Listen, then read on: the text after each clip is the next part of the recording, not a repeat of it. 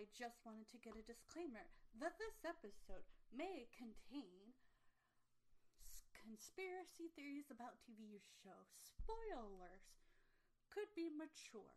Please do not listen if you do not want to have any spoilers. I am reviewing different shows, movies, TV shows, so if you do not want to hear any spoilers, please exit now. And I hope you all enjoy this podcast. I'm ready and excited to get going.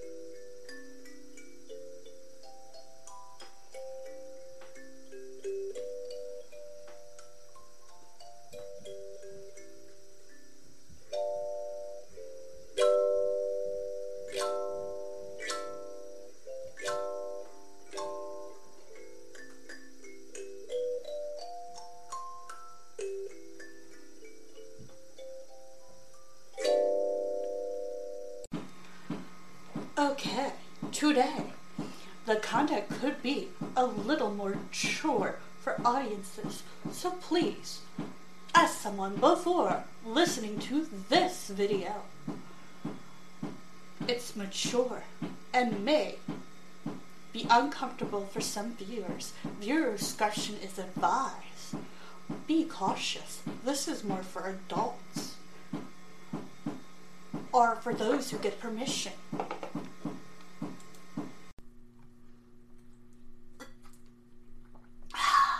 Okay, so are gonna talk about something I'm excited about. It is this book I call I got at Barnes and Noble on a whim, randomly picked it out because I just wanted something Christmas and relaxing and not stressful. Because you know the holidays, you have to wrap up the gifts, you have to get everyone ready, the relatives come, you have to get like your tree up. If you celebrate Christmas, that's what you have to do. If you celebrate winter solstice, I'm gonna have to take a break from media or make a vegetarian slash vegan meal. Plant or throw seeds outside, give crafts for gifts. It's a whole different. I celebrate two holidays. And those who celebrate other holidays want to read fun books because I bet stressful for Kwanzaa and Hanukkah as well, and any other day you celebrate. So I just picked up this Christmas book. So it is a Christmas book, so I'm sorry about that to anyone who doesn't celebrate Christmas. But I actually really like this book. Under the Mistletoe with Who? Bailey Briggs is counting down the days to Christmas. She lives for holiday music, baking cookies, going on snow sleigh rides, and wearing her light up reindeer ears to work at Wilslow's bookstore. And if I said that wrong, I am so sorry. But all she really wants this year is one thing she doesn't have someone special to kiss under the mistletoe. And she's 100% certain that someone is not Jacob Marley, athlete, player, and unquestionable taste in girlfriends. And that Charlie, the mysterious stranger with the British accent, is the romance lead of her dreams. Is she right? This will be a December to remember, filled with real life Christmas magic. And if she stays on Santa's nice list, a wish that just might come true. Okay, so this is probably a romantic, not realistic book. I am not a fan of unromantic. Well, I'm not a fan of romantic books typically. Unrealistic. Uh, I prefer realistic. Unrealistic's like, what's the point? But this was perfect for the holidays. She ends up. okay, she she works at a bookstore, which is just amazing because I love books and that is just so cool. Um, so she's like, she also helps out. So she volunteers to wrap gifts. So she wraps gifts at the bookstore, works at the bookstore, doesn't get paid to wrap the gifts because it's a volunteer thing with her school. And one day, this guy from her school, who she's known for years but really didn't know, like you kind of like say hi or like you see them and they're in your class and you're like, cool, because she's in high school. And like you just nod each other and you don't really pay attention until one day he goes to the bookstore and he asked her for help and he forgot his wallet poor thing. So he she was mad that she spent time with him but he just didn't want to make her feel bad because she was so excited. He does come back and pay for the books that she helped him pick out. And then there's this guy named charlie that saves her in the ice rink which is just so sweet. She falls she almost gets hurt. He saves her then she gets into a car crash after a party she went to where Jacob Marley is. Yeah, so her and Jacob didn't really get a chance to talk. He was rolling around on the floor and roughhousing with his boys. It sounds like my siblings. Uh, like, that is something siblings do. And my brothers used to do that with their guy friends, and I'm always rolling my eyes at that. I'm like, dude, seriously? Even though I never really went to parties, but when they would come over and they would roughhouse even though I was the tall tomboy, so they're like, "Can we house with you?" And I'm like, back then I wasn't as fragile. You do it now, and CRPS kicks in, and let me tell you, we CRPS not a fan. But let me tell you, she ends up in a car crash and is saved by Charlie. I am laughing because the end of this is just so funny. So, Charlie saves her from a car crash and then her and Charlie go sledding with the kid she babysits, which is adorable and sweet and a little romantic, but not really. And then her and Jacob Marley go on like a coffee date. I want to say coffee, it could have been hot cocoa. I'm not sure. And so when they go to hot cocoa, they go there, they drink it, they have a shared dessert. It's like a cute first date, I want to say, if that's what it they want to call it. They're not really sure what they're calling it because they're not decided yet. Then she hangs out with Charlie again. But then he doesn't talk to her for a while. She invites him to her Christmas cookie party. I'm not putting this whole thing in order because I want you to figure out the book for yourself. But like, she invites Charlie to her Christmas party while her friends invite Jacob Marley to her Christmas party.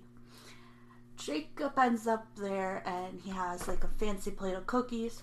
Turns out at the end of the party, um, Charlie actually had the plate of cookies and Jacob burned his and he felt bad, but Charlie decided to give it to him. And there was a reason why Charlie gave it to him. And it is just amazing. And then her and Jacob Marley, because he wears like a bum, a bah humbug shirt, even though it's supposed to be ironic and she didn't get that and I didn't get it at first because, you know, you have to read the whole book to get it. And it's just so funny. Because he asks her on another date. Get in his truck.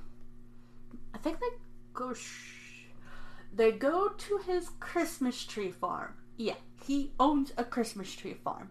Handed down from family member to family member to family member, and he hopes to inherit it one day not only just a Christmas tree farm, a Christmas tree farm where you saw down the Christmas tree. Because apparently that is the most fun part. Reminds me of the Griswold Family Christmas movie that I watch every year. But I find it even funnier because, like, she didn't expect that, and neither did I, because the way they were portraying him at the very beginning was him just being like, bah humbug, I hate Christmas. But he's more chilled on Christmas, where Bailey and I, we are dressed and spat out Christmas spirit everywhere, and it drives everyone nuts. She is like me where it comes to that, and I get fancy for winter solstice as well. I am a person who will dress up for Christmas, Halloween. Well, I dress up for almost any holiday. I'm weird. And I like to have fun with it. Especially after the last couple of years with COVID. We all know how bad it's been. So I'm trying to like cheer people up as best as I can. But it is interesting because you don't expect him to own a Christmas tree farm, and I think it's adorable. But it's also ironic because everyone's like, yeah, Christmas tree farm is just something that happens all the time. And I was like, they're right. Like every like Christmas thing I think about, like they have a Christmas tree farm, a little bakery, a little inn, something like that. And it's adorable and sweet. It's just so unrealistic when you think about it, but kind of funny and just like, okay, it makes me feel like I don't need to stress about the holidays. And her and Charlie I don't really talk for a while, but then like her and Jacob go somewhere. Charlie saw her and Jacob together, and then Jacob, which I do not like that name at all anymore, but that's beside the point. I called him Jay when I was reading it because that name just holds a different spot for me. Not a good one. But anyway, like, she met his mom, her dog hangs out with him, he meets her family, they love Jacob, and they all just love him and say he's awesome. I was like, cool, that's adorable and sweet and a little romantic. I am not used to romantic books. It probably it was a nice change, but I'm also like, okay, this is one of those books where it's like so adorable, so sweet, so sappy, so Christmas. And definitely not something I would read only unless it was the holidays or like for like a rehash or like July and Christmas. But I definitely would read it again next year. It is sweet and an easy read, and the layout and the look of it is nice, and the words are pretty good. But it's funny because her and Charlie went to an old folks' home and they picked out every single name off the tree for every person who is in need of a Christmas present. And some of them were just kind of sad and kind of like, all these people don't have Christmas, do they? Some of them wanted like double A batteries, someone wanted a comforter, someone wanted a shirt. And her and Jacob kiss when they go to like a skating rink. The thing is, okay, this is the spoil part. If you don't want to hear the spoil part, please click away, because I'm going to spoil this just a little. Probably a lot. But Charlie's actually an angel who was there to rescue her and Jacob Marley. Technically, her first. So it turned out that the car that was going to hit her was his. Because he was rushing on the way to find her to tell her that he was sorry he couldn't talk to her and was upset about, like, how him and his friends were acting. And, you know, she was telling him they can't date, and he's like, that's good because we can't date. And she was like, like, why? And he's like, I'm an angel. But he didn't come out and say that. But you could just tell he's like part of Christmas magic. And, you know, she talked to Santa. Charlie was also an elf. It's just adorable. But it turns out her and Jacob are supposed to like be together and maybe eventually get married and do great deeds together. So it was like the perfect, like adorable. And then, okay, the sweetest thing. He goes to her house. They get dressed up. They're going to separate family things. He brings the actual mistletoe from his place and kisses her under the mistletoe and asks her to be her girlfriend. It's adorable. It's sweet. It's a little romantic. You cry because it's like, oh, that's so sweet. And then I'm like, it's unrealistic for me for thousands of reasons. Like, a hundred thousands. I am allergic to real trees, grass, and probably mistletoe. I'm allergic to hot chocolate. Like, none of this would work for me, which is unfortunate. But it's sweet. Also, handicaps, the sledding is kind of out. So, like, it's a book that if you just want something sweet, friendly, adorable, and romantic, or even just Christmassy, and you don't want to stress or have to read something that's like sad. Like right now, I'm reading a book and I'm not sure if I like it because it's just like, oh, great. That just reminds me of my terrible child, like terrible times, or being poor in my childhood, like really poor. And it's like, ah, I don't want to have to think about this right now. I have all the rest of the year to do that. I just want something sweet, sappy, and easy to read. and something to forget about my troubles. I didn't even want to finish this book. I waited a couple days to finish it because I liked it. So, for Bookland Saturday, I say yes, read this book. It is not that expensive. At Barnes & Noble, it's like paperback nine ninety nine, so like ten dollars. And it is a, a pretty easy, nice read. It's by Wendy L O G G I A. And they have a little thing called New Year's Kiss, which I might read because I don't really know that many New Year's books, but I might want to get that and read that one. But I'm reading The Man Who Invented Christmas right now, and I'm not sure how I feel about it. I have. It just reminds me of some bad problems I've had in the past. Where this book just makes you feel like, oh, I'm forgetting what my problems are. And then when you're done reading it, you're like, oh yeah, I had this to do, that to do, this to do, that to do. And you're like, ah, can I just read the book again? or find a book like it that's not so stressful. Okay, well, I hope you all like this book Bookland Saturday. Bye for now. Have a great day.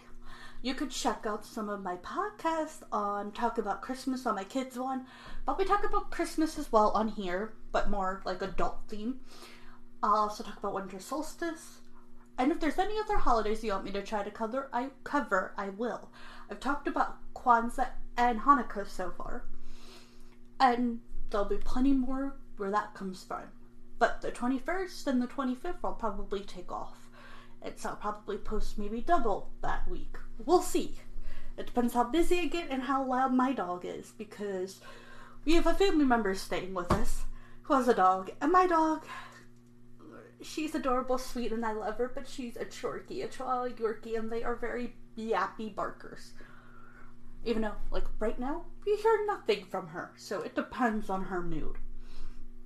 Okay, bye for now. Get this book, read it. It is a pretty decent book. Like, I'm not gonna say it's life changing or like tugs at your feels. It's not like oh, I know one, um, A Fault in Our Stars, where that really tugs at you. It's not like super funny, like Lauren Clay. And it's not like Stephen King. It's more just good old fashioned decent book that just makes you forget about your troubles for a little while during the crazy holiday season. Okay. My recommendation read it. That's all I have to say.